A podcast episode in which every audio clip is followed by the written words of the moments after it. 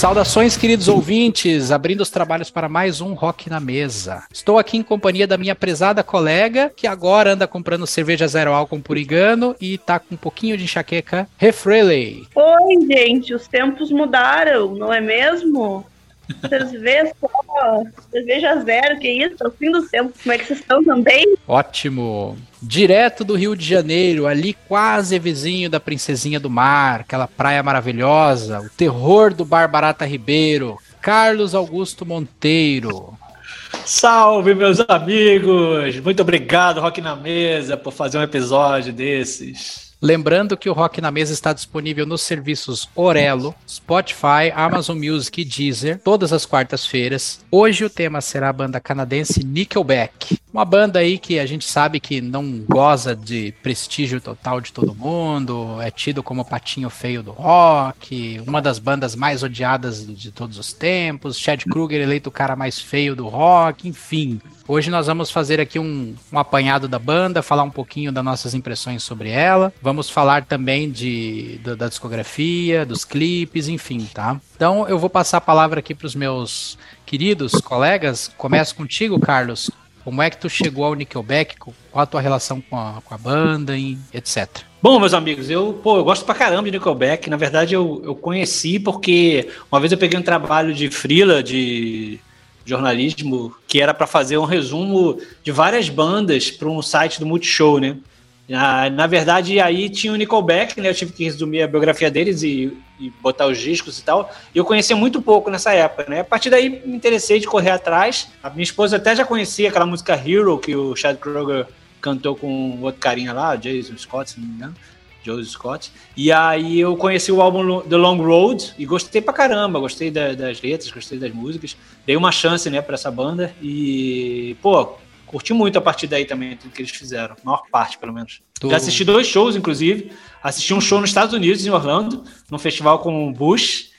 E depois, um ano depois, sem saber, eles acabaram vindo pro Rock in Rio abrindo pro Bon Jovi, né? Na noite ah. do Bon Jovi, com o Matchbox 20. E aí, depois ainda voltaram no outro Rock in Rio de 2019, mas esse infelizmente eu não vi. Mas aí, você... o show deles é maravilhoso também. É, e você concorda com a, com a afirmação de que eles são uma banda escorraçada, uma banda os patinhos feios do rock ou não? Eu adoro defender as bandas escorraçadas, então eu tô em casa com o Nickelback, então tá tranquilo. Tá certo. E tu, Rê? Cara, quando eu digo que eu sou uma mera mortal perto de vocês, é porque é isso, olha o nível de, de, pessoas que temos no Rock na Mesa. O Carlos foi ali nos Estados Unidos e assistiu o show do Nickelback, como que vai na padaria, né? É normal, assim. É questão de idade, tempo de idade. É, eu quero ser que nem vocês. Quando eu crescer, eu quero ser que nem vocês. Vou dar, vou dar orgulho para vocês. Olha. Cara, conheci Nickelback, mas eu era uma adolescentezinha, né, normal, que não tinha computador em casa, ia na lan house, descobri ali aleatoriamente os videoclipes que me chamaram a atenção logo de cara, né, naquela fase da adolescência, tudo vira é muito lúdico, conquista a gente, né? Tanto, eu acho que nos anos 80 isso funcionou muito bem, e nos anos 2000 funcionou mais ainda, né, de ser fisgado por videoclipes e depois pelos discos, e foi o que aconteceu comigo com Nickelback. Primeiro eu conheci o, uma música em específico, que depois a gente comenta ao longo do episódio, e depois eu fui conhecendo os discos e eu adorei a banda. Eu, eu não entendo porque tanto hate cima de uma banda tão massa que é Nickelback. Beleza aí, ó, o sol tá ruim, Demiro, o chat é lindo, vou comprar um óculos pra galera aí olhar. Exceto aquele cabelinho de miojo dele, né? Aquele cabelinho dele não dá pra defender muito, mas ainda assim ele continua sendo bonito. Pois é, né? Já foi noivo da Avril Lavigne, né? Então, alguma coisa. Né? Tem que respeitar é. o cara, né? Não sei se, se todos vocês concordam que ela é gatinha, né? Mas, enfim. Sim. É, é Nickelback, né? Estou falando, mas só um parênteses que na época do Nickelback, né, da, minha da, da Fazona, tinha o Orkut, e aí na época do Orkut tinha aquela, aquele negócio que podia ter fakes de pessoas aleatórias, podia interpretar aquela pessoa. E eu tinha um fake da Avril Lavigne, gente. e eu acreditei piamente que eu era Avril Lavigne e que eu ia me casar com o Chad. Isso aconteceu. Que, que noia, né? Nem parece coisa ah, então você teve Orkut e fica falando aí que é que eu sou velhão, né? Que tu que é novinha. Então tá bom. O lance do cabelo, ele foi evoluindo mesmo, né? Porque era aquele cabelo miojão, caraca, aquele cabelo, aquele bigodinho, aquele cavanhaque ridículo também, que não combinava nada ali na cara dele. Aí depois ele botou um cabelinho chanelzinho, meio viradinho, assim, bem louro. Depois ele resolveu cortar. É, é um dos poucos casos que o cortar o cabelo deixa o roqueiro melhor, né? No caso dele, realmente foi a melhor coisa que ele podia ter feito. Ali nem laque salvava. No caso, o irmão dele é mais bem apessoado que ele, né? O irmão, o primo que essa banda é um caso de família, né? É o irmão, é o primo da bateria, não sei quem, tá no, o, na Mike, o Mike Kruger, baixista, né? Irmão dele. Então, Só não tem então, cabelo, né? É. o caso dele é mais fácil, ele não tem cabelo. Você vê que ele já usou o cabelo pintado de louro também, era horroroso, meu Deus do céu. Pois é. Meu caso com a música do Nickelback foi através do Silver Side Up, que eu consegui. Eu comprei, na verdade, no shopping Rio Sul, aí no, no Rio, aí, o Carlos. Uh, na época Sim. que foi lançado o álbum. Comprei numa Saraiva Mag Store, que eu acho que nem deve existir mais no shopping. Não existe. E esse disco tava estourado, porque uh, o clipe da How You Remind Me tava em tudo quanto é lugar, né, na MTV e tal, e também tocava nas rádios. Eu comprei o disco por causa dessa música. Eu tava ali, sabe quando tava na loja ali, bons tempos, dinheiro sobrando. Ah, vou comprar um disco, ah, vou dar uma chance pra uma banda nova. Ah, vamos dar uma olhadinha nessa aqui. Aí eu comprei e me surpreendi muito com o disco, exceto pela questão, ah, essa, essa faixa How You Remind Me é, tá, é tem aquela música já de uma música radiofônica, né? O pessoal tende a ter um certo rancinho, né, com essas músicas que tá na moda, mas tirando essa música, que também acho boa, eu gostei muito do som da banda. É, as, as faixas ali do álbum, depois a gente vai acabar falando dele, né, mas então me deixou uma boa impressão logo de início. E, eu não consegui assistir eles ao vivo, que nem você, né? O máximo que eu fiz foi ver um DVD uma vez, que eu acho que era Live at Home, que foi gravado no Canadá. E ali foi quando eu tive o, o acesso à música dos caras, né? Ah, de lá para cá eu acompanho com algum interesse, mas confesso que perdi ele ao longo dos anos, né? Mas passei a não ficar pegando os álbuns para ouvir. É engraçado que para mim o Nickelback, apesar de ele ser uma banda com muitas aspas nova, né? Que é do 96, se não me engano, o primeiro disco por aí, né? É, e eu já tenho muita nostalgia assim com as músicas dele, porque como eu peguei numa época mais ou menos, quando foi a partir ali do, do Long Road, né? Já tinha saído Silver Side Up, que eu conhecia as duas músicas já ouvi na rádio, mas não sabia que era deles, né? Too Bad e How You Remind Me. E, pô, conforme foi saindo a partir daí, eu fui acompanhando. Então, meio que eu já tenho, assim, uma, já associo eles, assim, a lembranças e tal. E eu gosto, gosto muito. Acho que eles são uma boa trilha sonora, assim, para pra, as coisas da vida, né? Assim, eles estão ilustram bem, eu acho, várias coisas nas músicas, nas letras. É, eu acho que o Nickelback, ele conversa bem com um adolescente da época anos 2000, que aí a gente tinha Linkin Park, o The Calling, uh, algum, uh, o Lifehouse também, acho que é dessa época. Enfim, essa turminha aí desse nicho, então ele conversou muito bem com um adolescente. Talvez para o jovem adulto ou para o adulto, já o pessoal já não quis comprar muito essa ideia, porque as letras são mais românticas, mais sobre ah, força de viver, não sei o quê. Então, acho que o hate da galera adulta é porque não é um rockzão pauleirão, assim, sabe? Aquela coisa mais, mais visceral, digamos assim. Mas para o um adolescente, anos 2000, eu acho que foi prato cheio. Foi. E as exceções também, né? De alguns, de alguns gostarem sem ser adolescente. É, e também talvez porque eles foram naquela. A gente vai falar melhor sobre isso, mas como eles começaram na onda do pós-grunge, né? Tentando emular ali várias bandas sem, sem carisma e sem talento, né? Porque eles só copiavam umas fórmulas ali de Alice in Chains, Soundgarden. E aí, como eles mudaram radicalmente depois, aí acho que a galera achou pior ainda, assim, porque ficou uma coisa muito radiofônica e comercial, né? E e aí o pessoal gostou menos ainda, essa galera que era mais truzona, assim, né, no caso. Mas eu que nem tanto me identificava com esse som dessa época, para mim eles meio que acabaram se destacando, porque eles parecem um pouco mais com as. Acabam até parecendo um pouco mais com as bandas mais de hard rock dos anos 80 em alguns momentos, né, por causa das muitas baladas e tal, e o som mais fácil, entre aspas, de ouvir, né? Então eu acabei gostando mais deles do que de várias outras bandas dessa época. Ah, com certeza. E, e essa falta da identidade, desculpa, William, de cortar É, parece Faustão, né? Agora tu coloca, ô louco, bicho, naquele corte Mas eu ia dizer que a falta da identidade deles isso incomodou também, né, pessoal? Que é justamente o que é. você falou. O pessoal gosta de bandas, ó, eu sou assim, assim que eu sou, e gostem ou não, eu sou assim. E eles não, eles estavam caminhando assim, tipo, não sabiam para qual caminho eles iam ir. Eu confesso que eu tenho uma dificuldade até hoje de ficar classificando, rotulando bandas que eu ouço. Parece, me lembra a época que eu trabalhei numa biblioteca, que a gente classificava todos os, os livros e tinha que seguir uma ordem, essa prateleira disso, essa é daquilo. É, esse termo, Carlos, que tu usaste, o post-grunge, é isso? É. Pós-grunge, É, né? o pós-grunge em português, né? É, isso. né? E eu tô andando muito contigo, eu tô começando a falar muito inglês lá, por causa do Lacute, né? Tô, tô tentando, né, cara? Tô tentando. É, mas... O post-grunge é seu. É, o post-grunge e tal. E na verdade, quando eu comecei a ouvir o Nickelback, eu nem me liguei nesses termos, não. Eu não, eu não associei, na verdade, a nenhuma dessas bandas que vieram nessa leva com eles ali. É, inclusive algumas que a Renata citou aí, umas que eu acho até pavorosas, assim, de tão. Ah, tá louco. Mas, mas esse é meu gosto. É, enfim, eu nunca associei esse termo. E aí, lendo por esses dias aí, ah, vou dar uma olhadinha, vamos dar uma repassada na discografia, vamos ler um pouco da história da banda e tal. E aí eu até vi uma, uma pessoa comentar numa resenha que chamou esse post-grunge como se fosse assim, uma banda seria um grunge de banhozinho tomado. Passou o mau humor, tomou um banho e tá limpinho, sabe? Mais ou menos assim, tipo os fãs do grunge vão me matar ouvindo isso. Mas... É, o pessoal odiava igual a, tipo, Creed, né? Essa galera, assim. Isso. Então, não sei, tem outras bandas que eu não sei dizer se são, tipo, Three Doors Down. É, tem, tem essas bandas, outras bandas que eu não, eu não, sei direito, eu não conheço, porque eu já não gostava do grunge, então gostar do pós-grunge para mim foi mais difícil ainda. Hoje eu até gosto de grunge, mas na época eu não gostava. Hum.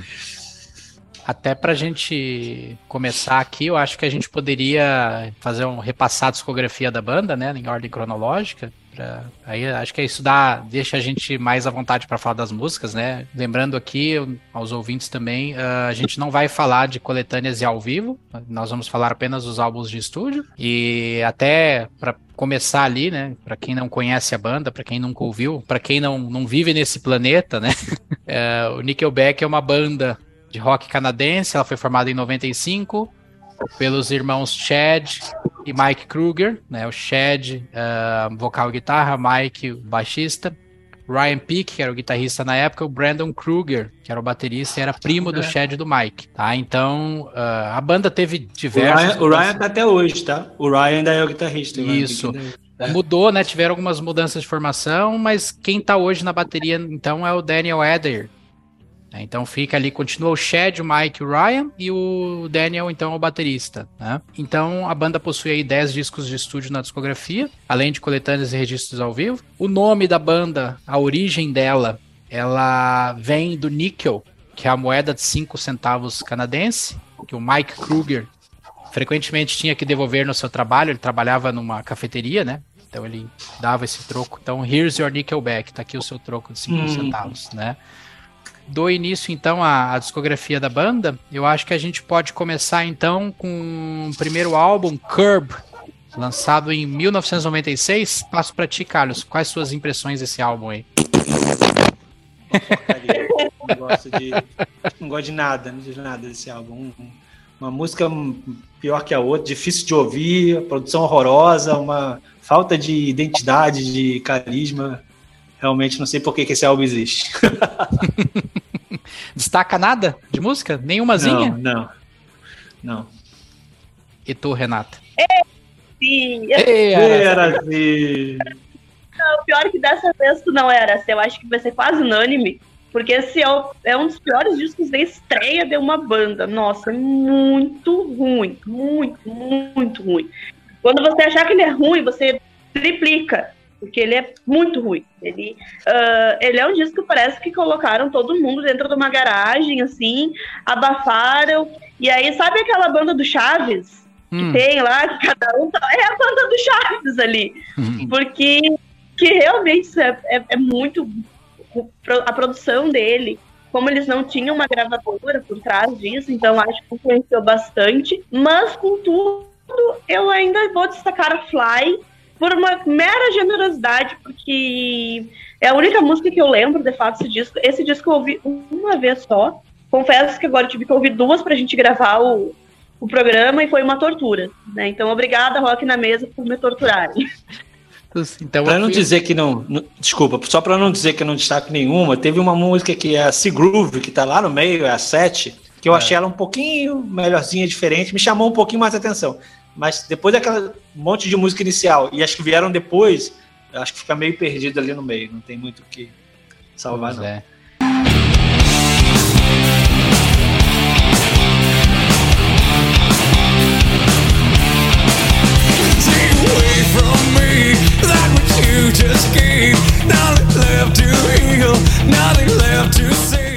Eu, eu, eu devo ter ouvido esse álbum aí um, pelo menos umas sete vezes.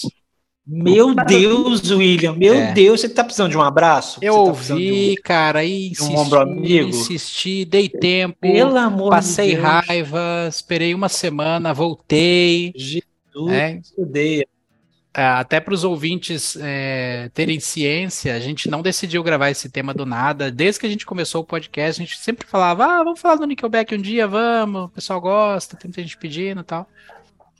E aí, desde lá, eu venho ouvindo. Esse álbum eu vi pelo menos umas sete.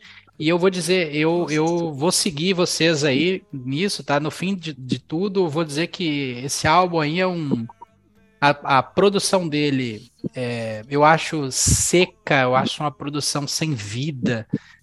Eu poderia até ignorar isso se as músicas foram, fossem boas, né? Porque tem álbuns bem produzidos que as músicas são ruins e vice-versa, né?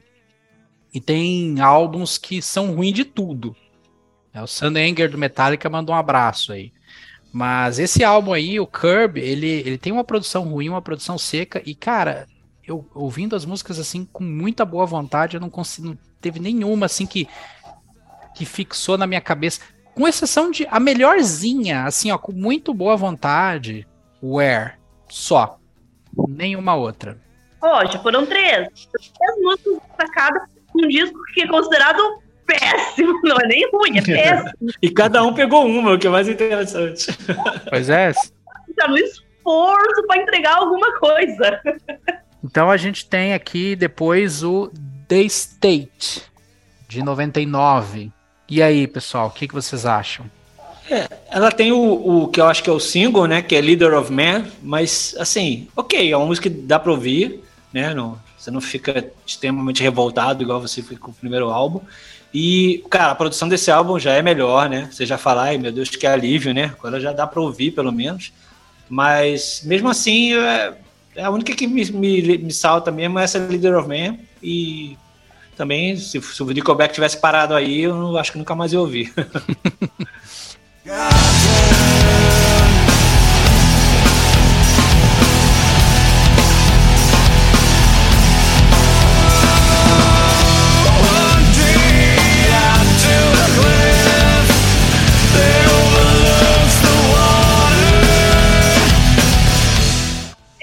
acho que o, o fã, ele realmente se esforça para gostar da Nickelback a partir do momento que ele dá uma segunda chance. Ele deu uma segunda chance nesse disco, porque tu ouvir aquele primeiro, tu vê que é muito ruim, tu querer ouvir o segundo, eu acredito que quem ouviu esse disco lá, em, esse disco é de 97, do 96, eu não lembro. 99. 97. 99? Putz, é. olha só, bem louco. No, no, no, Spotify, nos serviços de, de streaming, ele tá como 99, mas eu pesquisei umas outras fontes que é 2000, tá? Então eu já tô. Ele teve já... relançamento. Ele, ele é. foi, pelo Wikipedia, ele foi lançado em 98, depois, um ano depois, ele foi relançado, e depois, um ano depois, ele foi re-relançado. Sim. Eu tô considerando aqui como minha referência o que tá no streaming. Pra mim, ali, eu, a minha base ali. 99. Mas vamos lá. É ruim igual. Pode falar. É ruim igual. Não, ele, ele, ele é ruim, mas ele consegue ser menos ruim que o primeiro. Continua sendo ruim. Aqui a gente vai ver muita coisa de grunge nele, pelo menos eu, eu quando eu ouvi, tipo, nossa, isso parece um pouco de É uma cópia muito barata e muito ruim do grunge, mas tem. E eu destaco a Deep, porque eu acho que ela é uma música um pouco mais grunge. E eu gosto do baixo inicial dessa música, porque quando ela inicia, ela, ela já inicia com aquele bum, bum, bum, bum, sabe? E junto com o bumbo, então é uma música que me agrada. E é a única música que me agrada desse disco, porque o resto é ladeira abaixo. O resto eu não dou chance, não tem condições de ouvir também. Sigo também o parecer de vocês. Eu achei um pouquinho mais. um pouquinho melhor que o primeiro, mas ainda, mas ainda assim numa régua bem baixa, assim, sabe? Não, eu falar que eu tenho curiosidade, porque como eu não acompanhei o lançamento desses dois álbuns, é, eu tenho curiosidade de saber como é que as pessoas receberam, porque assim, as pessoas que odeiam o Nickelback, odeiam o Nickelback porque é um som comercial, é aquelas guitarras sempre meio parecidas, aquele timbre, tem um monte de balada. As pessoas que odeiam é por causa disso, né, no meu ver, que eu acho que seja. Agora, a galera que viu eles lançando esses primeiros discos, eu não sei o que, que eles acharam se acharam uma boa tentativa, a galera que gostava do grunge, será que gostou? Eu não tenho essa referência, não sei se vocês sabem. Sendo bem honesto contigo, eu nem sabia da existência dessa banda antes da, do single da How You Remind Me ser lançado. Eu nem sabia. Ah, eu também não. Também ah. não. Quer dizer, eu até fui saber dela depois e aí descobri que essas músicas eram dela. De repente, um ouvinte mais atento aí tem acompanhado desde o início, né? Curte o estilo daqui a pouco, possa mandar uma mensagem para nós lá, compartilhando a sua experiência. Inclusive aqui na, na aqui no Spotify, por exemplo, na caixinha de, de mensagens aqui, tu pode deixar a tua avaliação do episódio. Compartilha com a gente ali a, a tua experiência com, com Nickelback, se tu conhece a banda desde os dos primeiros álbuns, né? O que que te fez é, o que, que te motivou a continuar depois de ouvir essas duas tranqueiras aí, enfim, né? Mas, mas então esse disco, assim, ele, esse segundo, ele é bem, um pouquinho melhor, mas ainda assim ruim, se é que dá pra... Mas assim, é, é, o primeiro é aquela pessoa feia da balada e o segundo, tu tomou umas cachaças, já dá pra encarar, sabe? Tipo assim... Melhor analogia. É. Tipo assim, já melhorou um pouco, mas não se engane. Vai vir a ressaca e tu vai ter que aturar no dia seguinte. Mas Uh, então, assim, vou destacar, vou, eu vou ter eu vou, com muita boa vontade, vou destacar duas faixas desse álbum. Eu vou com One Last Run e Not Living Yet. Ah, é? Tá bom. Eu tava pensando aqui que em 95 o Bon Jovi lançou These Days. Em 99, o que estava excursionando aqui no Brasil com a formação original. Nunca que eu ia ficar prestando atenção nesses álbuns de Nickelback, gente. Não. A concorrência era desleal. Na verdade, por que diabos a gente tá gravando essa banda, cara? Pelo amor de Deus. não, peraí, alto lá, calma. Vai passar essa ressaca e vai ser só alegria, não vem com essa Tá não. certo, tá certo. É uma maneira que todo mundo tem que fazer ruim, a gente tem que saber compreender. Terceiro álbum, já vamos lá pro Silver Side Up, de 2001. Carlos, contigo. Agora a gente começa a falar, começa a ver que dá para ouvir Nickelback. É, pô, ele já vem com aquele abre pô, Never Again, musicaça, né? É, inclusive, o Nickelback é uma banda que é muito acusada de misógina, né? Tem letras machistas, tem letras que descrevem é, as mulheres de maneiras talvez não muito favoráveis, né? Mas essa é uma canção que meio que tipo vai contra isso tudo, né? Porque ele fala de uma mulher que apanha do seu do seu cônjuge, né, do seu marido, do seu namorado, é, e, e, e, mostra o sofrimento né, dela. E o William é, também pode discorrer mais sobre ela, né, William? A gente estava conversando sobre ela outro dia, né? O que é legal a questão do ponto de vista, né? Diz aí, William. É, então, essa música aí uh, aparentemente é sobre um, um, um, marido que bate na esposa, né? E, e e a letra é vista da perspectiva do filho, né, que, que acompanha esses abusos, né, essa violência doméstica. E tem até uma parte da música que, se eu não me engano, é, é são dois cenários, né? É, o, é a violência em casa, mas tem o pós-violência que é a mãe, tipo, acamada no hospital com, com os médicos dizendo assim, tipo, ela ah, vai ficar tudo bem e tal, e o pai lá, tipo, todo cheio de, de, de culpa, mas fazendo de bom, dando uma de bonzinho, ah, ok, sabe, o autor da violência ali. É, então é uma música bem forte nesse, nesse sentido, sabe? É, também acho. É uma, música corajosa, né? E uma música que realmente descreve um, uma situação aterrorizante, né? E, e isso eu acho que, pô, coloca o Nickelback no, no dá uma, uma, subida de prestígio na banda, assim. Eu, eu achei essa música, ela é boa dos dois jeitos, tanto instrumental quanto a letra, né? Então, assim, esse é um álbum que já começa mostrando uma música que pelo menos faz diferença, né? Não é aquela página maceira dos outros discos que você não, não tá nem aí, né? It's time to fight. She must have done something wrong tonight. The living room becomes a boxing ring. It's time to run when you see him. E aí tem o super hit How You Remind Me, que vem logo depois também, que, pô, é, é acho que eles encontraram ali uma fórmula musical que, que manteve eles até hoje, né? E tem Too Bad também, que é uma outra música que também fez, tocou bastante, fez bastante sucesso. Então, a partir daí, eles já foram. Tem uma música legal que eu gosto também, a última, Good Times Gone. Uhum. Acho uma, uma, música interessante. Tem um slide, cara, ela tem um que meio de blues, assim. É para fechar, né? Então ela é um pouquinho diferente, mas tá no final. Mas esse é um álbum que você já, uf, já consegue ouvir, assim, né? Pô, tem, tem bons momentos nele, né?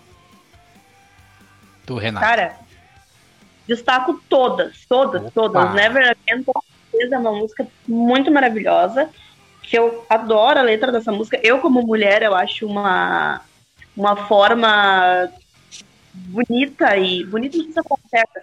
Mas assim, é, é bom numa banda de rock colocar isso, sabe?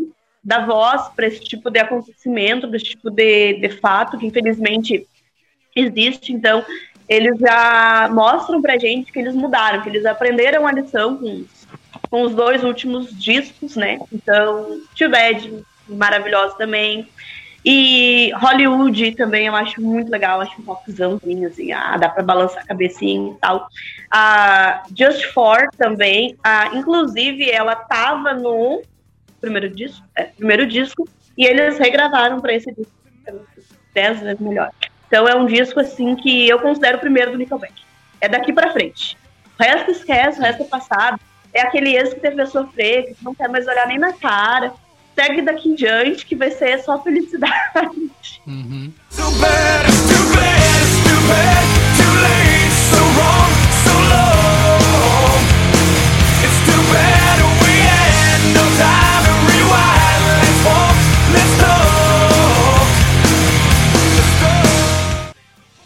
É, eu também sigo vocês. Eu gosto bastante desse álbum, como eu disse lá no início, foi o primeiro registro deles que eu ouvi, foi o que eu comprei, na né, cópia física na época. Uh, tirando a. Eu acho que as três que o Carlos citou também são as minhas três preferidas, né? Never Again, How You Remind Me e Too Bad, que acho que é um puta musicão.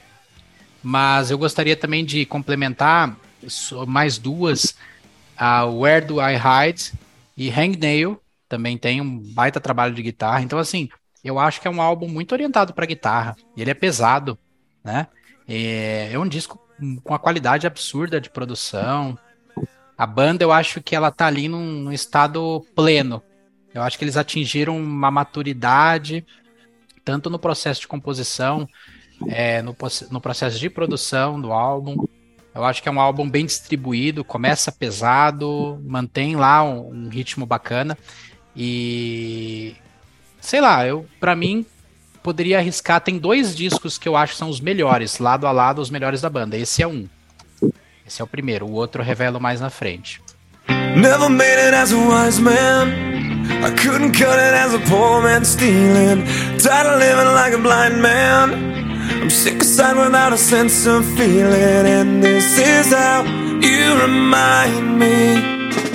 Próximo álbum, então, da nossa relação, nós vamos então para o álbum The Long Road de 2003. The Long Road, então, esse foi o álbum que eu peguei para ouvir, né, inteiro, por conta daquele trabalho que eu fiz muito show, que é, na verdade foi o seguinte, a minha esposa ela já tinha ouvido, como eu contei, a canção Hero e tinha comprado o single né? Que é da trilha sonora do Homem-Aranha. E aí, uma vez a gente, ela ganhou um CD que ela não quis, a gente foi trocar e ela resolveu pegar esse do Nickelback, do Long Road, né? E aí foi o primeiro que realmente eu tive nas mãos para ouvir assim inteiro, né? E eu achei um álbum muito legal, muito bom, cara. Ele é, já abre com Flat on the Floor, que é meio Never Again, assim, rapidona, né? Batidona, né? Pesada. E, e entra num, numa crescente aí que vem Do Anymore, também, que é um rockão. E vem logo a primeira, de fato, balada, que acabou sendo é, a bênção e a maldição do Nickelback, né? Que eles escreveram Someday, que é uma baladona incrível, e a partir daí eles lançaram trocentos milhões de baladas nos álbuns seguintes, né? Então, é, eu acho que esse álbum ele, ele meio que faz a transição entre aquele Nickelback que estava tentando ser outra coisa, que no Silver Side Up já começou a mostrar que, que, podia encontrar um caminho, e a partir daí ele, ele seguiu mais firme nesse, nesse, nessa, nessa linha, né? Que eles passaram a ter depois. E eu acho que tem grandes canções, Feeling Way Too Damn Good, que, pô, narra aquele sentimento quando tudo tá dando certo, tá tudo dando tão certo que alguma coisa tem que dar errado, entendeu? Então eu acho essa muito legal essa canção também. E Figure You Out também. Então, assim, tem, tem muita, muita música legal nesse álbum. Eu achei ele um grande álbum, assim. É um dos que eu mais gosto de ouvir, assim. Talvez porque foi o primeiro que eu realmente ouvi, com cuidado. E porque eu acho que ele tava no... Foi um momento bom, assim, da carreira dele. Ou seja, né, Carlos? É igual a vida do pobre, quando sobra um dinheiro e acaba o gás de cozinha, né? Exatamente. Quebra a geladeira, quebra a máquina Mencionou que as coisas começam, quando estão tão bem, dá errado, né? É, exatamente. Quando tá tudo tão muito bom, assim, tá tudo dando certo, porque alguma coisa vai dar errado. Ah, o gás da cozinha vai acabar. Vai, Renata, tua é. vez.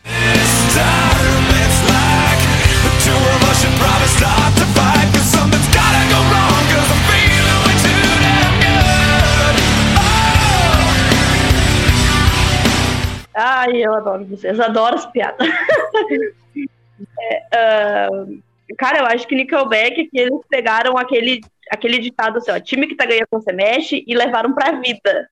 Porque que eles pegaram a receita, vamos, é aqui, é esse caminho, vamos seguir. Todo o nosso disco, na, nos discos a seguir, a gente vai ter bastante rock and roll, mas todos vão ter a baladinha. E Someday, eu acho uma baladinha linda. Eu sou baladeira, gente, vocês sabem. Eu não posso uma. Como é que tu diz, William? Pra mim, te imitar. Não posso ver uma balada não que tem pode ver uma balada que já vai se esfregar nela. Não tem jeito. Não, não posso ver uma balada. Eu sou a cadelinha das baladas. Eu não, não posso, sou apaixonada. Seu Beck, assim, ó, faz a reviria. Então, Sunday, esse disco todo também é lindo. Acho que eu estaria colando a prova do Carlos e repetindo todas as músicas, porque são maravilhosas, são incríveis. Aqui, aqui eles acertaram, acertaram lindo, acertaram bonito, assim, ó. Cerejinha do bolo, estrelinha, passaram de ano. Também, eu acho que é um bom álbum, ele mantém ali a, a régua, né? Eu acho que ele é um álbum honesto, bom, bem produzido, agressivo, de certa forma, né? Agressivo que se faça justiça dentro do padrão Nickelback, né? A gente não tá falando de um Slayer aqui, né? Gente... Motorhead aqui não, não, não vai a gente, ter. A gente tá falando do Nickelback, né? Guardadas as devidas proporções, né? Mas e eu acho que as três faixas que eu mais gosto dele são a Flat on the Floor, Do This Anymore e a própria balada Someday. A, a, a Someday eu acho que é uma balada bacana, gostosa de ouvir. Eu acho ela bem estradeira, sabe? Ela tem um, uhum. um riff de guitarra, uma pegada ali bem bacana de ouvir. Eu gosto de ouvir. Ela me lembra algumas outras músicas nesse mesmo estilo, sabe?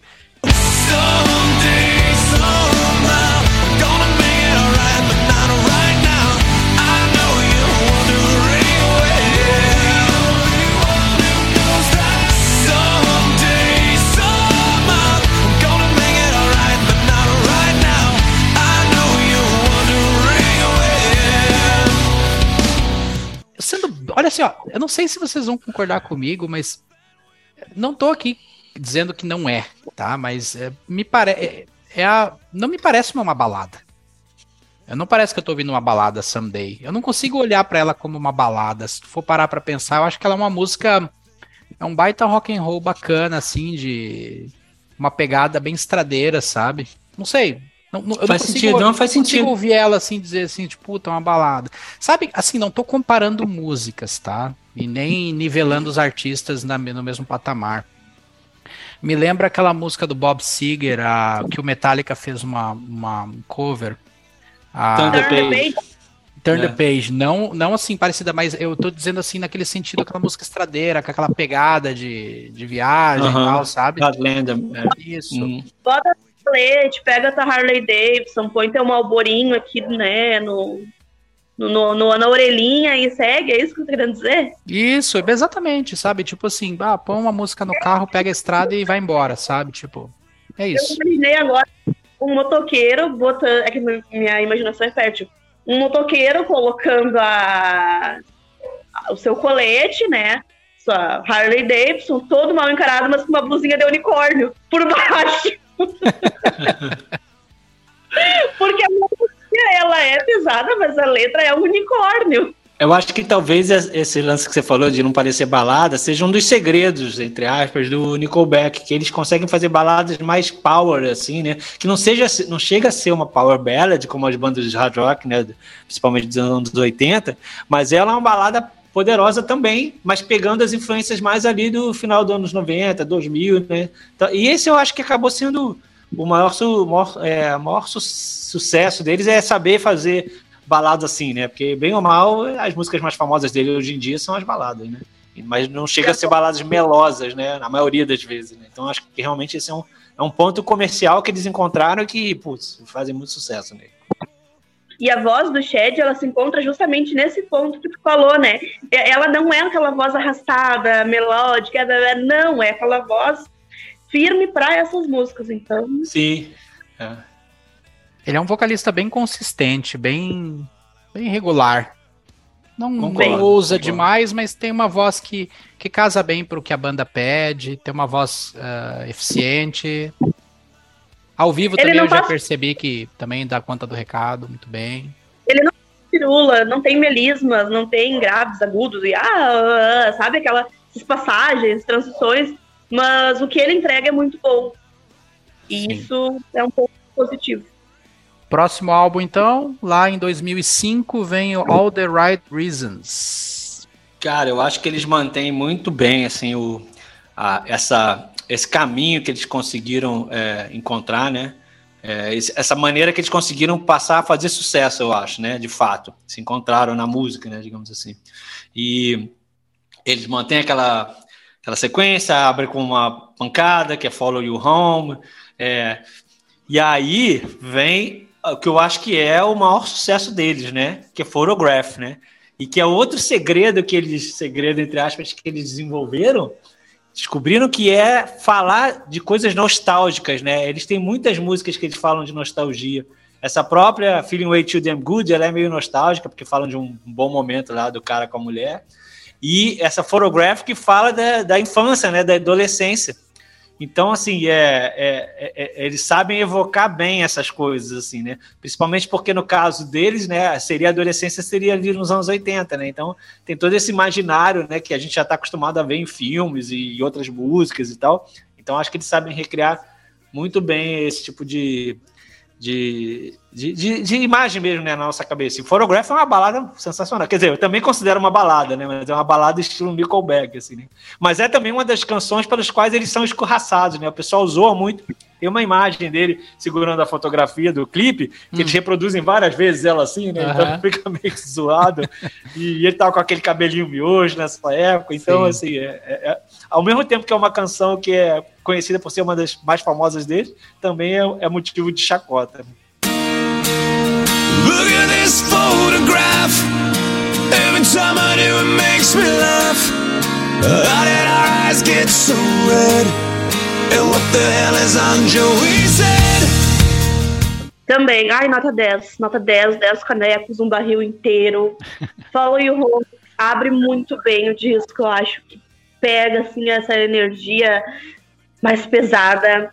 Choreograph, como já foi muito bem colocada aqui. Animals, eu acho incrível. Save Me, nossa, o que eu ouvi Save Me e vi o clipe.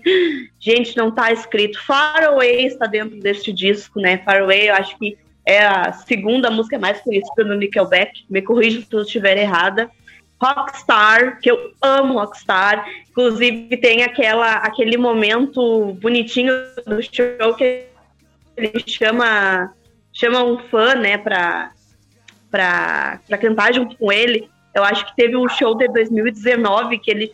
Ah, a gente não vou lembrar o ano, mas teve um show em 2019 ou 2015 que ele chamou duas guriazinhas para cantar com ele. As gurias não sabiam cantar, e aí elas ficavam tentando ler ali naquele. Uhum. Como é que chama? Ah, Teletrompter. negócio ali ficava E aí e assim, ó, é o Shed que tava do lado delas. E elas estavam cagando pro Shed, elas estavam vivendo o show delas à parte. Sim, mas... Tentando cantar essa música. Então, assim, é, É, mas é, é legal, eu, é engraçado esse vídeo, me dá, tira boas risadas. Então é um disco assim, recheado de singles, de hits e muito bom. Nota 10 pra ele. Tanta gente caga pro Nickelback, por que, que elas não vão dar atenção logo pra ele, né? Sou eu no palco ali, então eu tô tipo, eu tô beijando os pés do gente, eu tô aqui meio, Ai, gente, nossa, eu, tô aqui, eu, tô, eu tô aqui tentando criar uma empatia com as pessoas que não gostam do Nickelback para ver se eu consigo conquistá-los, né? Ah, pelo amor de Deus, eu não tô querendo a simpatia dessas pessoas, não, pô. Eu, hein? Cada uma. Já basta de pessoas falando mal de Nickelback no mundo. A gente tem que falar bem, porra. Uhum. Não, mas é uma boa não, banda. Não. Vamos lá. Isso. Pô, eu queria falar um pouquinho mais. Desculpa, você vai falar desse Não, vai lá, manda bala. Eu queria falar um pouco mais de que a Rê falou de Animals, que é uma, é uma música maravilhosa, muito legal, muito boa também no show, né? Agora, a letra dela é que vai naquele, naqueles pontos lá que ela é muito explícita, descrevendo um casal namorando no carro, né? Nossa, mas é, é muito explícita, assim, tem, tem coisas que dá até um pouco de vergonha de ver, que ele fala, ah, eu tô com as duas mãos no volante, quando você tá com a mão na minha marcha. tem coisas desse tipo. Acho que ninguém nunca te ensinou a não falar com a boca cheia. Então, assim, tem coisas que é até meio complicado de ficar repetindo, e pelo qual eles também não ajudam, né? Essa imagem que eles têm, né? De, de explícitas, é, de falar de forma explícita, assim, e, e, às vezes colocar a mulher numa situação complicada. Mas ele tem uma parte engraçada que ele fala que acaba que o pai da menina descobre eles dentro do carro, e aí ele fala, não, mas aí eu, eu e aí eu tentei, tive que convencer ele de que o que eu tava beijando era a boca dela. Então, assim, tem umas coisas.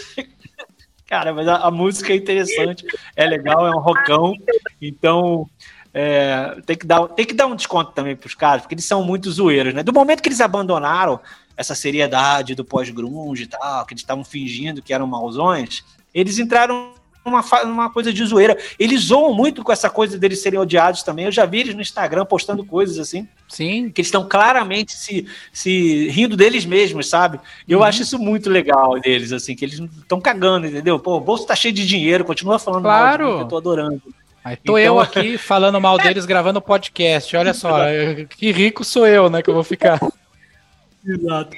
E nesse álbum, como vocês falaram, eles, eles, investiram muito nas baladas, né? Porque tem Photograph, tem Save Me, Far Away, né? Tem If, If Everyone Cares também, que é, entra também a, músicas que eles fazem muito, que é tipo assim, vamos mudar o mundo, vamos salvar o mundo. E essa If Everyone Cares fala, né? De se todo mundo se importasse, o mundo poderia ser melhor e tal. Então, tem, tem esse lado deles também que eles fazem essas letras também mais assim, é, preocupadas, digamos assim, né, com, com, as coisas. Mas fala, Rê. E, cara, se, se Animals fosse uma música escrita por Wasp, por Motley Crue, é tá de boa, estamos em casa, mas Nickelback Gente, Nickelback faz essas coisas, sabe? Você tem razão. Talvez seja a época, né? Talvez seja a época que eles lançaram, que já começava a se estranhar um pouco esse tipo de coisa, digamos assim. Mas é muito fiel, né? Tanto essa descrição que eles fazem de, dos, do casal namorando do carro, como aquela outra que eu falei, Feeling Way to Them Good, que na verdade transporta a situação para um quarto de motel. Então, Você vê eles falando aquelas coisas e realmente dá risada, né? Da maneira que eles descrevem, né? E nunca esquecendo essa coisa deles se zoarem, que tem, como você falou, de Rockstar, e é uma das músicas que eles mais zoam, porque eles estão zoando o, o estilo de vida dos Rockstars, a letra inteira, né? De fala do cara que tem as drogas chegam de graça e as mulheres também, né? Sobrando para os caras e eu tenho que mostrar as melhores roupas, eu tenho que gostar disso, eu tenho que gostar daquilo, tem que ter um avião com um quarto dentro. Então eles também zoam essa coisa dos rockstars. Eu acho muito legal essa auto-ironia que eles fazem também. Show. É, eu também. Eu acho que esse álbum é muito bom também. Não tanto quanto os dois anteriores, eu acho, tá? Mas não é ruim, não. Eu vou destacar Follow You Home, e a própria Photographic, e essa sim eu já considero uma balada, e é uma, uma balada bem nostálgica.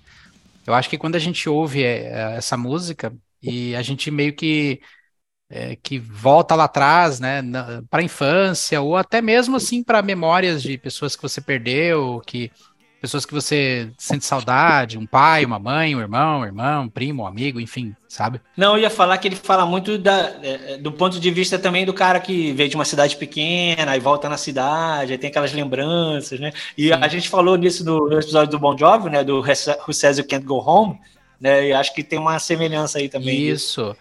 Quando eu ouvi essa música a primeira vez, é, na, na, automaticamente eu lembrei do meu pai, que já, já era falecido na época, né? então eu comecei a fazer esse, essas.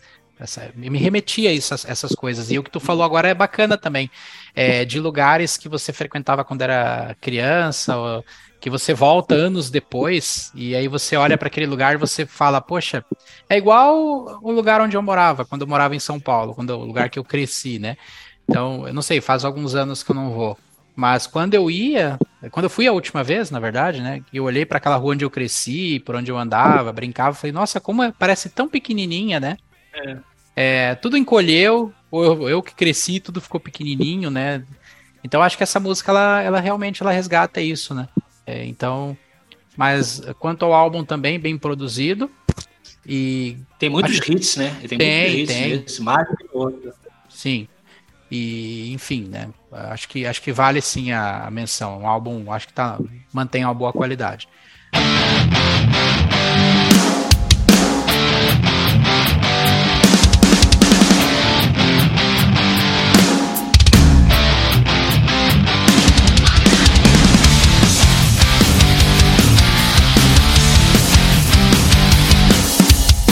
Agora, gente, a gente vai para 2008 que na minha opinião, conforme eu citei lá atrás, ao lado do Silver Side Up, é o segundo melhor álbum deles, que é o Dark Horse. Cara, Dark Horse foi assim uma surpresa para mim. Por outro lado, eu senti assim, é, entrou numa formulona, assim, né? Já estava construindo lá desde o The Long Road, né? Um caminho um pouco diferente. Do All the Right Reasons estabeleceu esse caminho, fez um puta sucesso com, com, as, com as músicas que eles criaram. E aí o Dark Horse ele é bem parecido, né? Ele meio que continua aquele tipo de som. Mas como era um som que eu já gostava, eu não tenho nada contra. Porque eles vieram de novo com músicas é, de abertura pesadas, como Something in Your Mouth, né? E Burn It to the Ground. Puta, um rockão, cara. Isso no show, no primeiro que eu fui, eles botavam umas labaretas assim, We're going out tonight. Cada vez que dava esse grito assim, era um fogão pra cima. Eu adoro isso, cara. O show pra mim tem que ter isso. Então, assim, eu acho que esse álbum é meio que irmão, né, do All the Right Reasons, porque ele também tem a balada, Gotta Be Somebody, né, tem esses rocks que eu já falei, então assim, é um álbum que e tem a música edificante também, que é If Today Was Your, was your Last Day, né? Se hoje fosse o seu último dia, né? O que, que você faria? Ficaria lembrando das memórias do passado? Tentaria uma nova coisa? Fica aí a, a discussão que o Nico Beck joga pra gente. Certamente eu não ouviria os dois primeiros álbuns se fosse meu último dia hoje. Putz, é, essa era uma coisa que a gente mudaria no passado, com certeza. Would you live each moment like your last? Leave old pictures in the past. Donate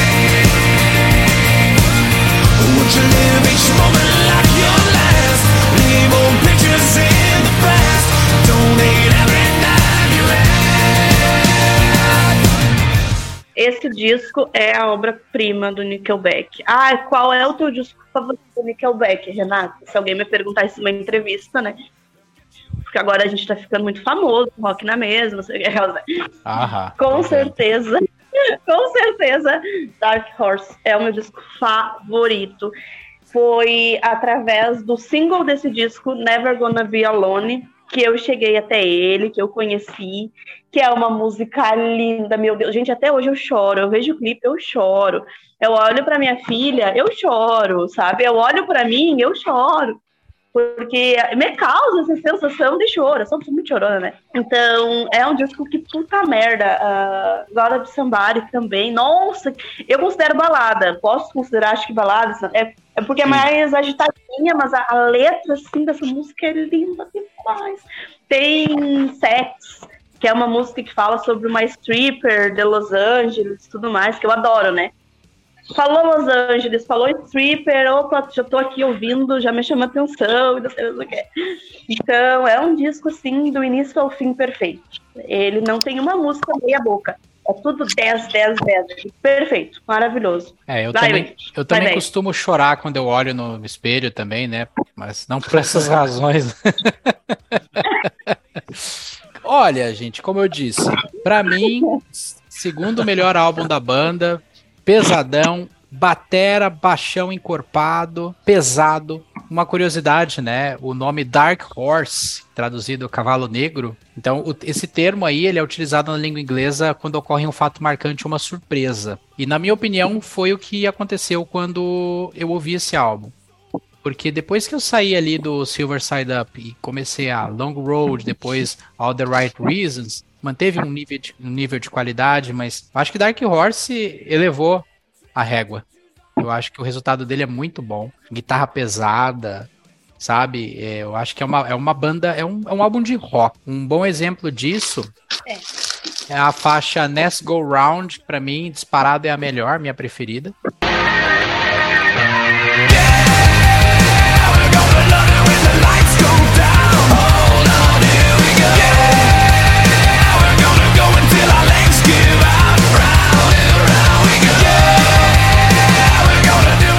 Vou deixar mais outras duas que eu destaquei aqui do álbum Burning to the Ground e Just to Get High. Perfeito. Ao lado do Silver Side Up, pau a pau. Rapaz, tu vê, né? É vivendo e aprendendo. Eu conheço o Nickelback há, há, tantos anos e eu não sabia dessa do título do Dark Horse. Sim. Nunca, nunca pesquisei disso. Eu também não sabia, e eu pesquisei no Wikipedia. Isso você tira, né? Uhum. Cara, Just to Get High, bem lembrado, porque é uma música que fala de um, de um viciado, né? De um amigo viciado que parou de comer, já não ligava mais para nada, não saía de casa. Just to Get High, né? Só para ficar alto, né? Então é uma música também assim que acaba fazendo um alerta, né? Assim, para o consumo de droga. Achei bem interessante essa assim, música. Lembra um pouco Wasted Time, né? Do Skid Row, que também fala sobre isso, né? Uma pessoa que vai no fundo do poço, né? Por causa das drogas. Achei bem, bem, bem interessante. E tem um rockinho muito divertido no final do álbum que é This Afternoon, né? Que é bem, bem gostosinha assim a música This Afternoon. E também tem uma coisa meio nostálgica ali, né? Falando de passar a tarde com os amigos, não sei o quê. Então acho que é, é, é, um álbum bem redondinho mesmo, o Dark Horse. Acho bem. Eles juntaram ali tudo que eles estavam fazendo nos últimos álbuns e colocaram nesse, nesse álbum. Pô, se me permite, não sei nem se vale a pena, mas eu queria voltar no All the Right Reasons só para fazer uma menção, uma menção que é, é Side of a Bullet, que é a música que foi feita em memória do como é que é o nome do guitarrista do, do Pantera? Agora me deu. O Dimebag Harrell. É. é. é. Side of a Bullet, que é uma música em memória do Dimebag Darrell, né, o guitarrista do Pantera, que foi assassinado no palco, né, por um, por um cara maluco que entrou Idiota. no shows e atirou, matou ele. E a música fala sobre, sobre isso, né, sobre o ocorrido, em homenagem a ele. Até o riff da entrada, ela lembra um pouco Pantera, assim, né, o riff da música. E Acho que eles tentaram emular no solo também o jeito que ele tocava, uma homenagem para ele, que eles parece que eram muito amigos, né, as bandas, pelo menos os Dimebag. Dimebag era amigo de todo mundo, né, pelo que a gente sabe, né, então... Eu ia comentar isso. É, fica só esse registro. É, mas foi bem lembrado, boa, boa, boa, boa colocação. Uma curiosidade bacana. É, sobre a música que tu citaste lá, This Afternoon, ela fala justamente disso, de uma tarde de churrasco com amigos. Tu ouve a música, tá ali os sons e tudo mais, né? Bem bacana.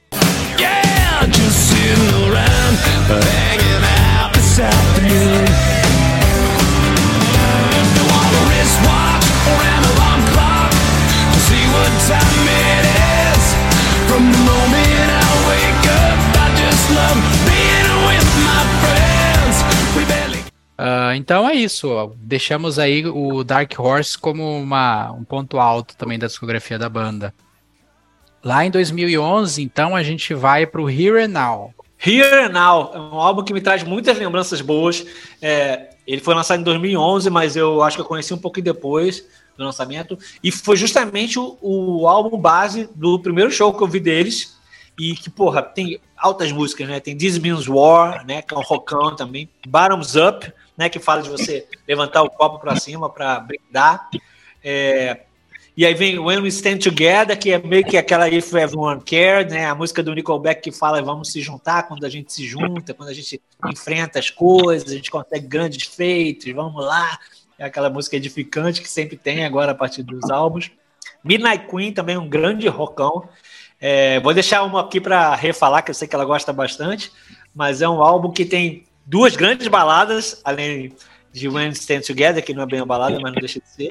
E, cara, eu acho um álbum bem redondinho também. Esse eu gosto pra caramba. E ele ainda tem essa lembrança boa pra mim, que é foi a base do primeiro show que eu vi deles. Ah, eu acho que essa, esse disco todo, para mim, ele é, eu gosto dele. Já não gosto de todas as músicas que nem eu gostava dos anteriores, mas ainda assim eu gosto. Mas Lullaby, Lullaby, essa música assim, ela me tira o fôlego, o clipe dela, eu sei que a gente vai falar de poucos clipes, mas o que me pega é o clipe dela, a letra, né? O fato de tu ressignificar a tua vida, de tu, tu, tu ganhar um desafio e tu tentar te adaptar, te moldar, aceitar aquele desafio que te foi imposto na vida, né? E, então, Lullaby para mim é uma música que, nossa, para mim, se tivesse esse disco, só esse single no disco, ele já valeria todinho, já toda a obra do Nickelback junto com Dark Horse, assim, já já me bastava, porque eu sou apaixonada. Midnight Queen também, eu sou apaixonada por essa música, eu adoro essa música, acho rockzão muito massa. Mas confesso que de todo esse disco, Lullaby, sim, me tira do chão. Amo essa música, sou apaixonada por essa música. A letra dessa música, esse, esse amor, essa superação, ela me, me cativa completamente. So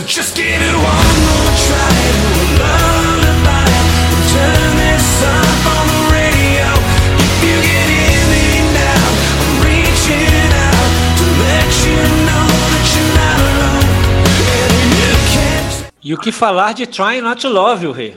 Nossa, eu tinha até esquecido, sabia? Por causa que eu fiquei é. com Lula na cabeça, eu até esqueci. Mas, puta, a língua também, perfeita também, maravilhosa. O clipezinho também, apesar de que, né, eu tenho, há controvérsias, mas, ah, meu Deus, Nickelback, eles... É, pode não ser uma letra verdadeira, tipo, algo da Space devido a deles, as letras, sabe? Mas é que a gente pega isso porque a gente vive isso. Eu, na minha antiga, antiga entre aspas, juventude, né? Porque eu ainda sou jovem, eu só me aposentei das baladas da vida e não sei mais o quê. eu, cara, que vontade de mandar pra alguém essas letras de música, sabe? Que vontade de, de gastar uma letra de música e mandar, ó, oh, Tom, me declarei pra ti. então é muito maravilhoso. É, esse álbum para mim eu já acho ele, para mim ele não é tão bom quanto os outros não. Mas não quer dizer que seja ruim. Eu só eu não consigo destacar nada muito dele a não ser a This Means War, que eu achei que é uma música bem boa e a própria balada, né, a Lullaby também é bonita, né, e tudo. Mas eu achei que eu acho que a sonoridade dele ele é um pouco mais é um pouco mais talvez um pouco mais seco que os outros?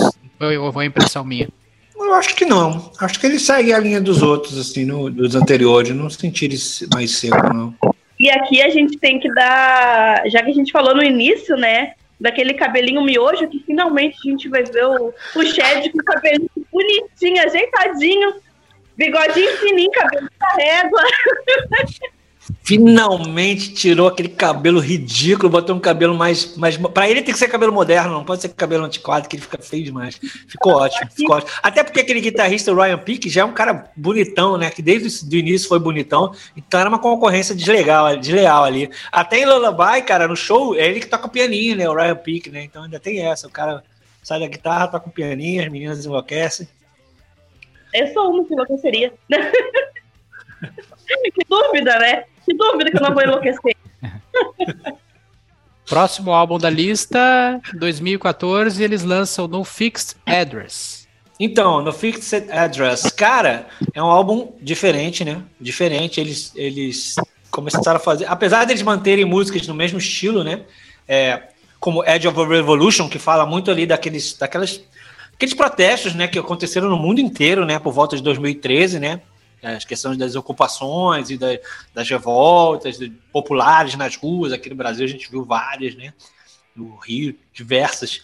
Então, foi uma época muito efervescente, assim, e eles captaram isso nessa música Edge of a Revolution, né? E ao mesmo tempo também continuaram com as baladinhas edificantes, What Are You Waiting For, né? O que, que você está esperando para fazer o que você quer fazer, né? Em vez de viver essa vida sem graça que às vezes você está vivendo.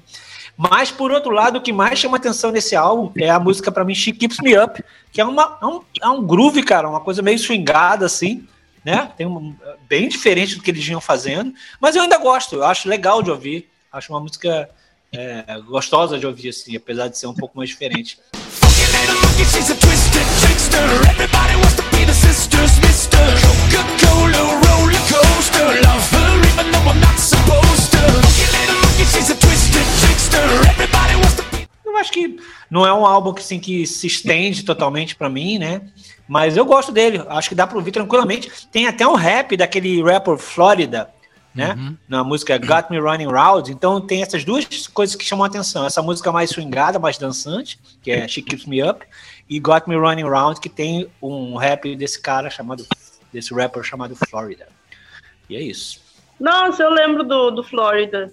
Eu lembro que eles lançaram, na verdade, eu, eu conheço uma música deles que é a Whistling fez bastante sucesso nesse, nesse período. Mas sobre o disco, é um disco que menos me agrada também. Já aqui eu já não, eu, não é que eu não goste, mas já começo, já consigo destacar mais fácil as músicas que eu mais gosto. She Keeps Me Up, nem é She Keeps Me Up, é She Keeps Me Up. Nossa, não sei porque que eu botei tudo pro plural. É uma música que eu gosto bastante.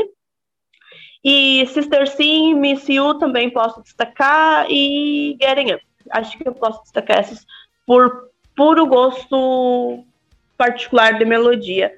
Mas, é. Mas não, já aqui eu acho que já, sabe?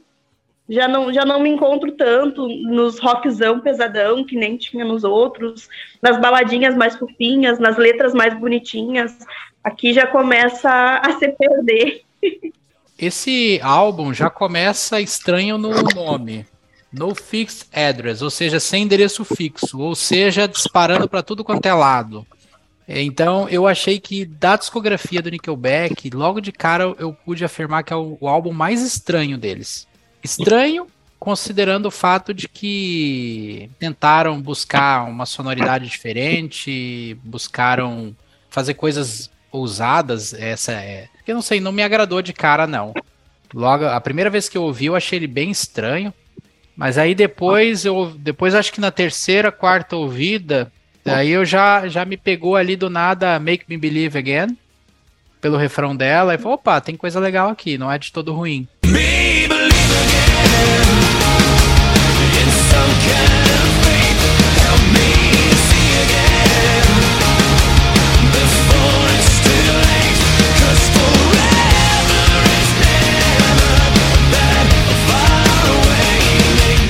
E depois a Million Miles an Hour, que eu achei que, que também é, é bem bacana. Então, desse álbum eu destaco essas duas. É um disco diferente, estranho. Sei lá, eu, eu não recomendo começar por esse disco, não. Seja lá quem tá. Quem vai começar a ouvir a banda agora, tá? deixaria ele para depois, assim. Ele é bem diferente, é bem estranho.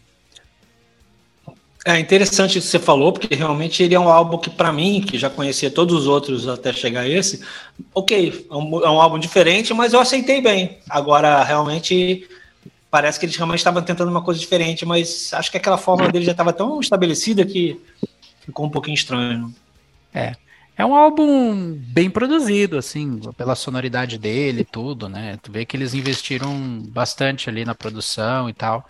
Foi uma tentativa, assim, da banda buscar talvez um. buscar outra sonoridade. Ok, tudo certo, mas. Mas eu acho que esse aí, para mim, é o mais fraquinho. Próximo álbum, então, seria o Feed the Machine 2017. Cara, eu acho um, um álbum bom, sim. Eu acho que eles seguem nessa linha do, do protesto, né? Que tinha Edge of a Revolution no outro, né? E nesse aqui eles falam da máquina, né? Da máquina das corporações, da máquina do, da sociedade, né? Então, é, não tem nada de extraordinário, eu acho, nele, né? É mais do mesmo do Nickelback, assim. E tem a baladinha Song on Fire, que é uma baladinha legal também. Tem uma canção legal que é After the Rain, Home, Home também é legal. Every Time We're Together. Então, assim, ele, ele faz o, aquele feijão com arroz do Nickelback. Para mim, não tem. Talvez seja desses todos que tem menos, assim, uau, destaque. É, mas também não me incomoda, assim. É, quando a gente gosta de uma sonoridade, a gente gosta de uma banda, se ela tá fazendo aquilo que a gente gosta, por que a gente vai reclamar, né? Pelo menos Sim. eu penso assim. É, então, não me incomoda ele, assim. É, mas ele, é, se você for pensar, ele é muito parecido com, com vários que vieram antes. E não tem o brilho que outros tiveram antes, né? Uhum. Mas a banda, depois de um tempo, né, ela começa a fazer álbum mais para se manter em turnê do que outra coisa, né? Então, é, para mim, ok. Não me incomoda ouvir algumas canções dele, assim. Everybody says that life takes patience But nobody wants to wait. Everybody says we need salvation But nobody wants to be saved. The light the tunnel It's just another runaway train. Bah, eu, eu gosto desse disco e eu acho que eu faço as palavras das minhas, né? Nossa, é, é, a gente é muito parecido, né, Carlos? Mentes, mentes brilhantes pensam iguais. Já dizia o nosso querido tio Alice Cooper. Mas eu gosto muito e eu dou destaque para Song on Fire, porque eu acho linda a letra dessa música. Inclusive, eu abri aqui para destacar uma partezinha dela, porque eu adoro esse, essa música e essa partezinha da música que ela fala, né, em abre aspas, eu estou morrendo de vontade de te mostrar que poderíamos acabar felizes para sempre, que não precisa ser sempre um desastre. E tudo o que você tem que fazer é cantar junto. Nó, é bonitinho, é fofinho.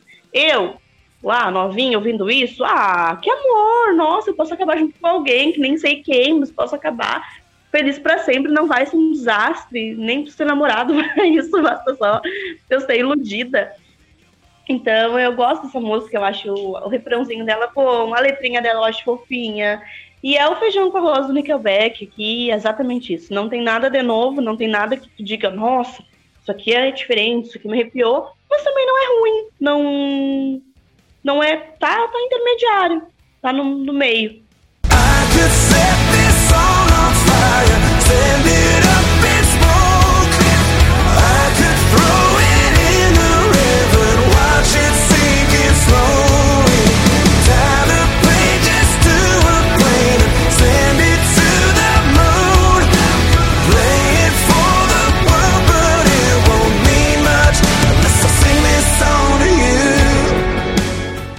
Também não acho que é um disco ruim, mas eu acho que a essa altura do campeonato eles estavam um pouco perdidos, tá? Tanto que dele, bom, se bem que eu, eu posso destacar três faixas aqui que eu gosto bastante: a Feed the Machine, Coin for the Fairman e Home. São as três melhores faixas do álbum. Tá? Mas ah, ok. Não gostou, não? Não, não, não é um álbum ruim. Mas assim. Mas longe de, de, de, de, de achar que seja um, o álbum do, da, dessa fase, sabe? Eu acho que é um álbum uh, ok, foi lançado ali em 2017. Uh, eu acho que não. Hum, acho que eu não comprei muita ideia dele, não, mas ele não é ruim. Esse álbum foi a base do segundo show deles numa vinda do Rock in Rio aqui no, em 2019, né? E o último álbum da discografia da banda, o mais recente até então, foi lançado em 2022. Daí você já percebe que teve ali um, alguns anos, né, que eles ficaram sem, sem lançar nada. Que eu acho que foi benéfico no sentido de, de trazer algo melhor, né? Então eu, eu, teve o Get Rolling, que é o próximo álbum agora, o último álbum da, da discografia deles. E passo a palavra para vocês. Eu conheci ele recentemente. Eu não, eu não tinha ouvido ele até então tinha ficado com, com o passado, né? Então eu ouvi ele recentemente. Eu achei um disco bom, não achei um disco. Ah, parece que eu tô sendo repetitiva e eu sei que eu estou sendo repetitiva. Mas é que é isso que acontece quando as bandas não fazem nada de novo. A gente acaba se repetindo. A gente fica difícil pro fã defender a banda. Puta que pariu, porque é diferente. Aí eu consigo argumentar, articular, dizer, não, olha, por esse ponto de vista aqui que você vai, vai sair bem. No entanto, eles fazem a mesma coisa, a gente fica aqui dizendo, não, é um disco mas não é o melhor. é isso Porque mesmo. Sou... O distanciamento de uns cinco aninhos já dá uma ajuda pra gente, né? O que, que custava fazer um riff diferente, me largar uma bateria do nada ali, viradinha? Não custava nada. Acaba que a gente vira nisso. Mas eu quero destacar uma música que o Carlos me alertou essa semana, porque qualquer oportunidade que dá pra gente falar, pra eu falar de Guns nesse podcast, eu tô falando. Que o negócio, ó, deu brechinha, estamos falando de Guns. E a, a música que tu me sugeriu que fala de Guns, Carlos, que eu esqueci o nome. Como é, é mesmo? Então aí eu parei pra ouvir. Eu tinha ouvido ela, mas eu não tinha prestado atenção na letra. Eu só ouvi e tá, já tá, tá bom, só passa logo. Aí, e depois, aí me mandou a apresentação na letra, ouvi ela e aí já me ganhou o meu coração, porque tem Guns nela. Então, se tem Guns nela, obviamente eu vou gostar. E o restante do disco é, é sobre isso, e tá tudo bem.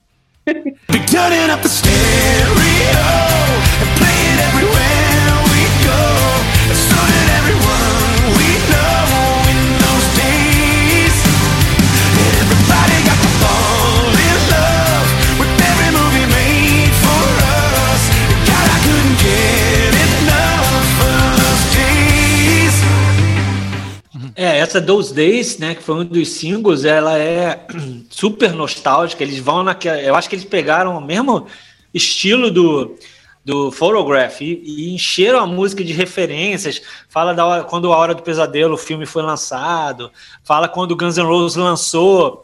O, provavelmente está se referindo ao User Illusion, né? Que as pessoas faziam filas na porta para comprar o álbum, né? Então ele fala de quando ele ouviu Purple Rain pela primeira vez, do Prince. Ele fala de quando tinha que é, apertar o 1988 para voltar no tempo, por causa de volta, do filme De Volta para o Futuro, quando as pessoas passavam trote. Então ele faz, ele faz uma listagem de coisas que as pessoas faziam nos anos 80, com essa coisa meio nostálgica, né?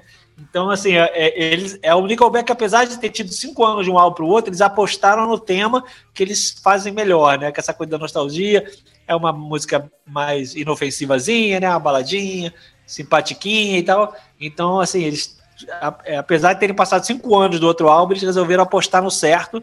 E esse cinco é bem divertido, assim, não, não inventa roda, mas é, eu gosto, é gostoso de ouvir. E Nickelback é isso, né? Sim. É, esse álbum eu já achei assim, é, eu acho que a própria capa já entrega bem o clima dele, a atmosfera dele. É um álbum assim, pra cima, alto astral, tem um clima bem de, de férias, sol, praia, Aquele álbum para você ouvir com o astral lá em cima. Ele, ele, ele é um álbum bacana de ouvir, gostoso, passa rápido. Tem três faixas que eu destaco nele, que é San Quentin, que até é uma curiosidade, o, o Chad Kruger escreveu essa música porque ele, ele adora prisões, né? Ele é fanático por esse, esse tema, né? Tal. Ele escreveu sobre essa prisão de San Quentin. Ah, esse, esse título aqui, que é um trava-línguas, né? Tem que falar é, com cuidado, é Steel, Steel Rusts que eu gostei dessa faixa também, e a Standing in the Dark. São os três destaques do álbum para mim. Eu acho que fez bem essa pausa de cinco anos para eles. Eles, eles, eu acho que eles foram esparecer a cabeça, daqui a pouco aguardar um momento um maior fluxo criativo. Não sei se alguém sentiu falta deles nesses cinco anos de, de, de sem álbum aí, mas até porque eles não lançavam nada relevante antes disso que justificasse, talvez. Acho que talvez alguém em algum momento pensou, acho que ou a gente se. Uh, ou a gente muda, ou a gente tenta trazer algo, algo relevante, senão a gente vai acabar ficando é, esquecido, né? E de banda odiada, escorraçada, ninguém tava ligando mais para eles, eu acho, né? Eu não sei, então. Não sei, atirando os fãs, né, gente? Claro, fã é fã e ninguém. Não vamos competir com isso, mas mas ok, eu acho que estamos bem de, de último álbum.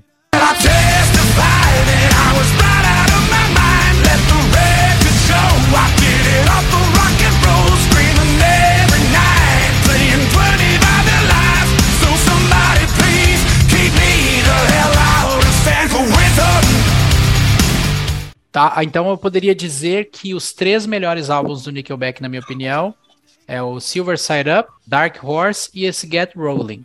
E vocês, pra gente finalizar a sessão de álbuns, Renata?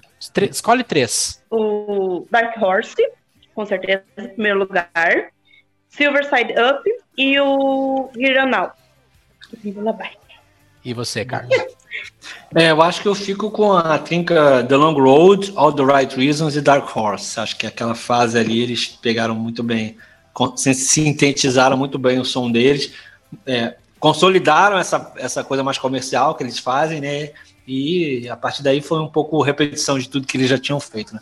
Mas eu gosto desse último álbum também, acho que ele tem bons momentos, além dos que você falou, High Time, Tidal Wave. Ah, e tem uma balada muito legal que é Does Heaven Even Know You're Missing, que eu gostei pra caramba também, que não inventa roda também, mas é bom, porque como é baseado em coisas boas que já fizeram, então continua sendo bom. Então é isso. É, e até para, como a gente já está se aproximando do, dos finalmente aqui no episódio, né? A gente acabou falando um pouco, né? Rendeu o assunto, né? Bacana. Uh, vamos abrir um parênteses aí rápido para falar dos vídeos da banda, né? Que se os álbuns eles têm dão margem para a gente questionar se são regulares ou se são muito bons ou não, eu acho que por outro lado eles investem bastante em vídeos, em clipes. Né? Todos eles trazem uma história bacana, um, alguma coisa curiosa. Então passo para vocês aí essa esse, esse esse parágrafo aí. Renata, pode começar. Vou começar com o videoclipe que eu vi pela primeira vez, que foi Never Gonna Be Alone. Aquele videoclipe lindo, né, que mostra primeiro a, a, a menina aprendendo a andar de bicicleta, a mulher se formando, a, a, uma mulher tendo todas as vivências, né, que um normais ali, se formando, se casando, enfim. E aí sempre o pai dela por trás, protegendo, cuidando, e no fundo, pro final do clipe, a gente vai ter aquela surpresa dela no velório do pai dela, ou ela no cemitério com o pai dela ali. E a gente descobre no videoclipe que ela nunca estava sozinha. Ela nunca esteve sozinha. Que o pai dela, mesmo não estando ali em vida, estava ali em espírito e na no coração dela ali. Então, eu acho que isso me pegou muito. Ai, não vou tirar, a gente falou de paz. Mas então é, é um videoclipe muito lindo. É, é emocionante, assim, para quem vê. Talvez agora, se alguém vê, vai achar, ah, isso é besteira, normal. Mas quando eu assisti esse videoclipe, eu lembro que me causou essa, essa sensação boa, né? De você nunca estar tá sozinha, de sempre ter aquela pessoa ali para te amparar. No caso, o videoclipe mostrou um pai, mas a gente pode viajar e pegar a pessoa que a gente quer bem, enfim. Então, acho bonitinho. Lullaby, que é uma música que eu sou apaixonada, também, né, mostra ali uma, uma mãe que está tendo um trabalho de parto, acaba falecendo no... Como o Nickelback gosta de matar as pessoas, né? Todos os que alguém morre, que ótimo. Lullaby. É Eles são mãe... muito dramáticos nos clipes, muito dramáticos. Lullaby é a, é a mãe que tá tendo um nenê e ela acaba falecendo no parto. E aí o pai vai com a criança para casa pensando em dar para adoção. E aí aquele desafio da paternidade, de putz, ele perdeu a mulher da vida dele e tá com uma criança, tem que ressignificar aquele amor e seguir em frente. E no meio desse contexto todo, ele vai trocar a criança, coloca no tapete cai o celular e aí aparece um vídeo da mulher falando com uma bebê na barriga e a criança se acalma. E aí então ele ressignifica aquele amor, ele decide ficar com a criança, ele decide seguir a vida. Eu queria a parte 2 desse videoclipe, inclusive, queria saber como é que tá essa criança nos dias de hoje. e não tem.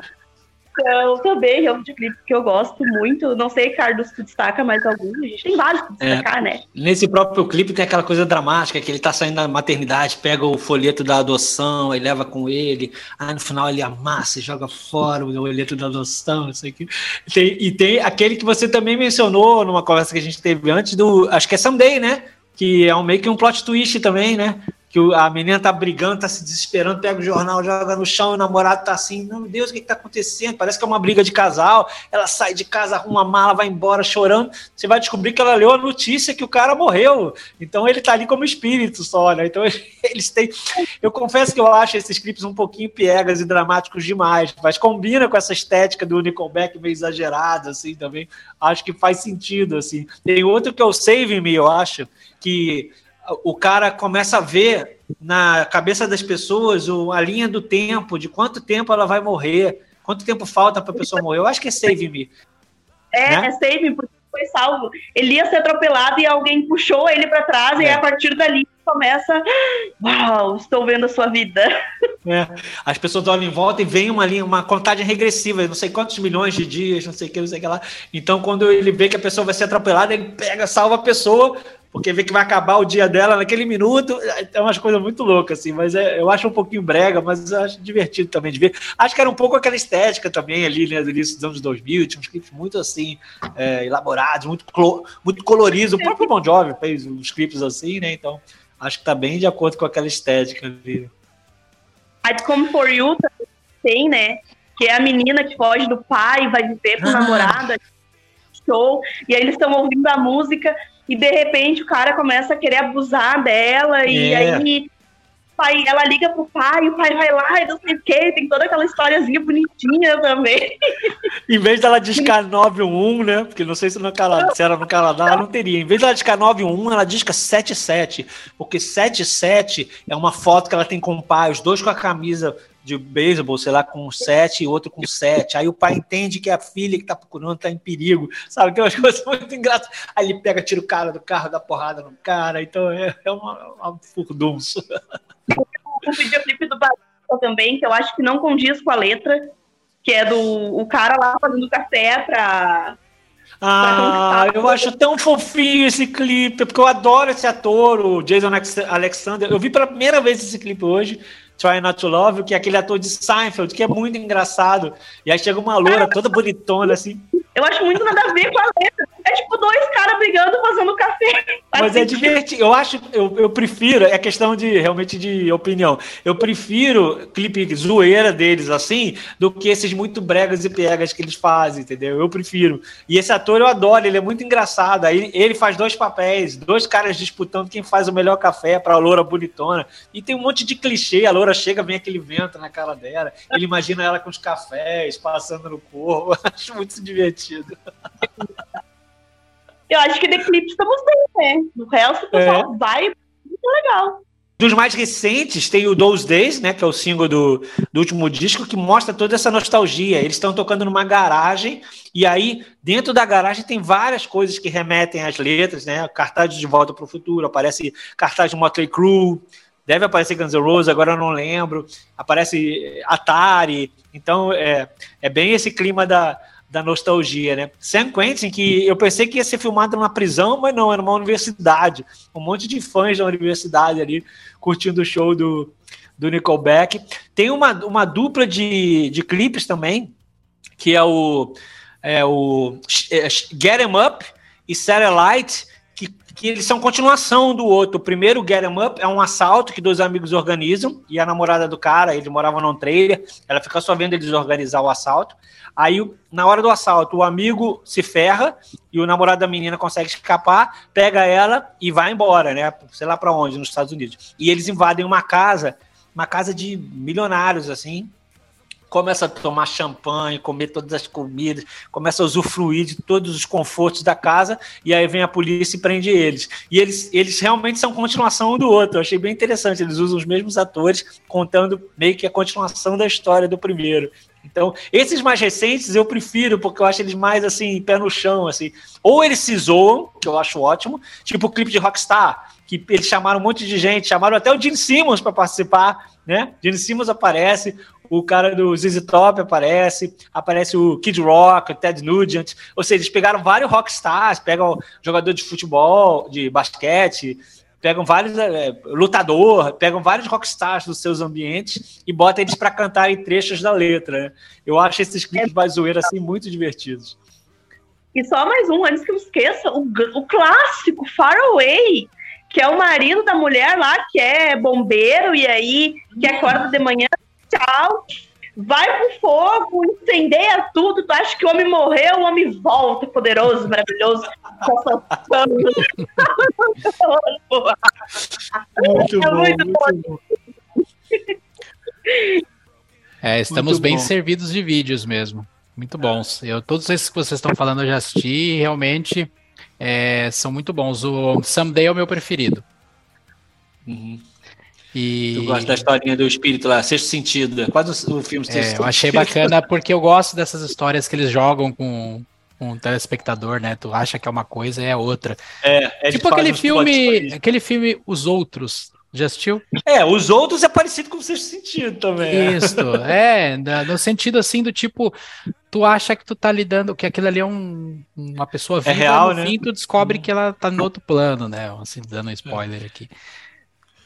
Eu Mas... falaria também do This Afternoon, que é aquilo que a gente falou, que é uma tarde com os amigos, né, no churrasco, uhum. e realmente é isso. Os caras organizam uma, uma, uma, festa de piscina, né, naquelas casas americanas, até a polícia no final participa da festa. Sim. É bem engraçado. O cara, o cara manda os nerds conseguir mulher e bebida, cada um tem que conseguir uma coisa. Aí uhum. vira uma uhum. festa. Aí a banda que o cara sequestra é o Nickelback, a banda Sim. que toca no, na festa do Nickelback, e ele fala, porra, Nickelback? Eu adoro essa auto-ironia, cara. Eu acho Sim, eles mesmos tiram sarro deles mesmos. É. E também tem o She Keeps Me Up, que é aquela música que a gente falou que é mais dançante, né? Do No Fixed Address, que eles tocam com guitarra é, com lantejoula, tem aquele globo no teto de, de, discoteca dos anos 70, as roupas tudo coloridas. Então, esse, eles entraram no, na onda dance Sim. mesmo nessa música e o clipe é assim. Então tá, queridos ouvintes. Ah, tem mais um clipe Opa! brega, desculpa, mais um clipe que eu acho brega, que é o Song on Fire. O Song on Fire, que é a menina que você descobre depois, né? Esses plot twists do clipe de Nickelback, porque ela tá numa floresta, né? Andando, e aí ela encontra um cara que manda ela ir para um lado, encontra outra pessoa que encontra ela ir para lá. As pessoas indicando o caminho da floresta. Aí quando você vai ver, a menina estava em coma, ela acorda, e aí quando ela olha, as pessoas são os parentes dela que estavam indicando o caminho para ela voltar para a luz. Olha que bonitinho. É música merece um, um episódio só dos clipes, né? Se soubesse, eu tinha dividido em duas partes. Chamar o Marcos Mion pra você, fazer. Você viu que vocês se empolgaram mais com os clipes do que com os discos? é verdade. E os clipes são muito massa. Nossa, eu fico às vezes com uma vergonha alheia de mim de vez em quando, tipo, ah, isso de clipe, mas ô, enfim. Ô, Rê, Rê, conta a sua história que você ia pra Lan House e ficava uma hora lá só assistindo o clipe do Nickelback do Nickelback. Eu sou, eu sou... Ai, Renato, como é que tu sabe tanto de Nickelback, de, de videoclipe? Porque eu gastava, eu tinha 3 reais. A, a história era o seguinte, ó. Eu não tinha 3 reais Eu tinha 3 reais porque eu limpava a casa pra mãe e aí em troca minha mãe me dava 3 reais.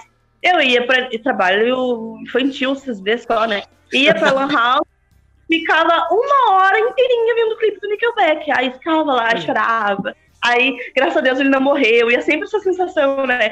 Vai morrer, não vai morrer, vai morrer. Não, não morreu, é só um espírito. Cara, é, é, era a vida. Passei uma hora da minha vida assistindo o E tem o clássico, e tem o clássico photograph, que ele segura a fotografiazinha lá e tal, e que ele anda na, na cidade dele com a guitarrinha dele pendurada e olha aqueles lugares que ele cresceu. Desconstruindo imagens, né? Nesse episódio, o que foi que a gente ouviu? Tinha Orkut e ia na Lan House. Velho sou eu, né?